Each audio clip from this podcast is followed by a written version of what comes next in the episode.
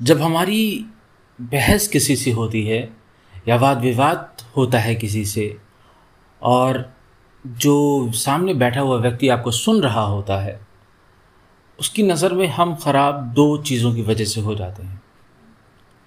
पहला है body language.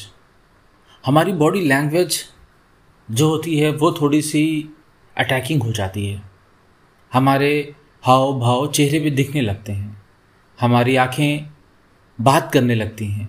हम एक्सप्रेशंस वो देना चाह रहे हैं, जिसमें सिर्फ़ और सिर्फ़ नेगेटिविटी ट्रैवल करती है।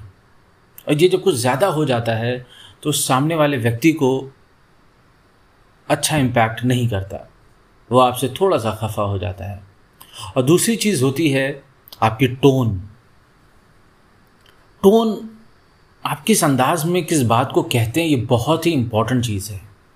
आप कोई एक मामूली सी बात को भी लेकिन बहुत ही चिल्ला के कहते हैं, बहुत ही फोकस्ड होके कहते हैं, जिसको आप कह लीजिए थोड़ा सा आप बहुत ज़्यादा टेम्पर्ड में आके बात करने लगते हैं, वो सारी चीज़ें जो शब्द का कोई अर्थ नहीं होता, वो सारी चीज़ें लोगों को हर्ट करने लगती हैं। अच्छा ऐसा सिर्फ़ आप नहीं करते हैं। आपके साथ भी ऐसा होता है। सामने वाला व्यक्ति कर जाता है। और ख़ास बात क्या है, इसमें ना आपको अगर आप ऐसा करते हैं अगर सामने वाला व्यक्ति ऐसा करता है, इन दोनों उसमें उस आपको और सामने वाले व्यक्ति को पता नहीं चलता है कि उसने कोई बड़ा काम ऐसा कर दिया है, जिसकी वजह से किसी का दिल दुखा है, किसी का कोई हर्ट हुआ है और इसका असर रिलेशन पे पड़ता है।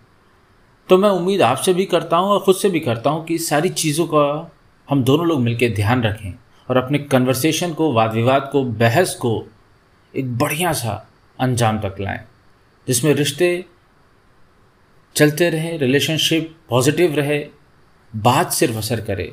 तो करना सिर्फ़ छोटा सा काम है टोन और बॉडी लैंग्वेज पर ध्यान देना है। आज के लिए या यूँ कहें, अभी के लिए इतना ही। बहुत जल्द आपसे फिर मुलाकात होगी इसी पॉडकास्ट पे जिसका नाम है बिस्मिल कम्युनिटी।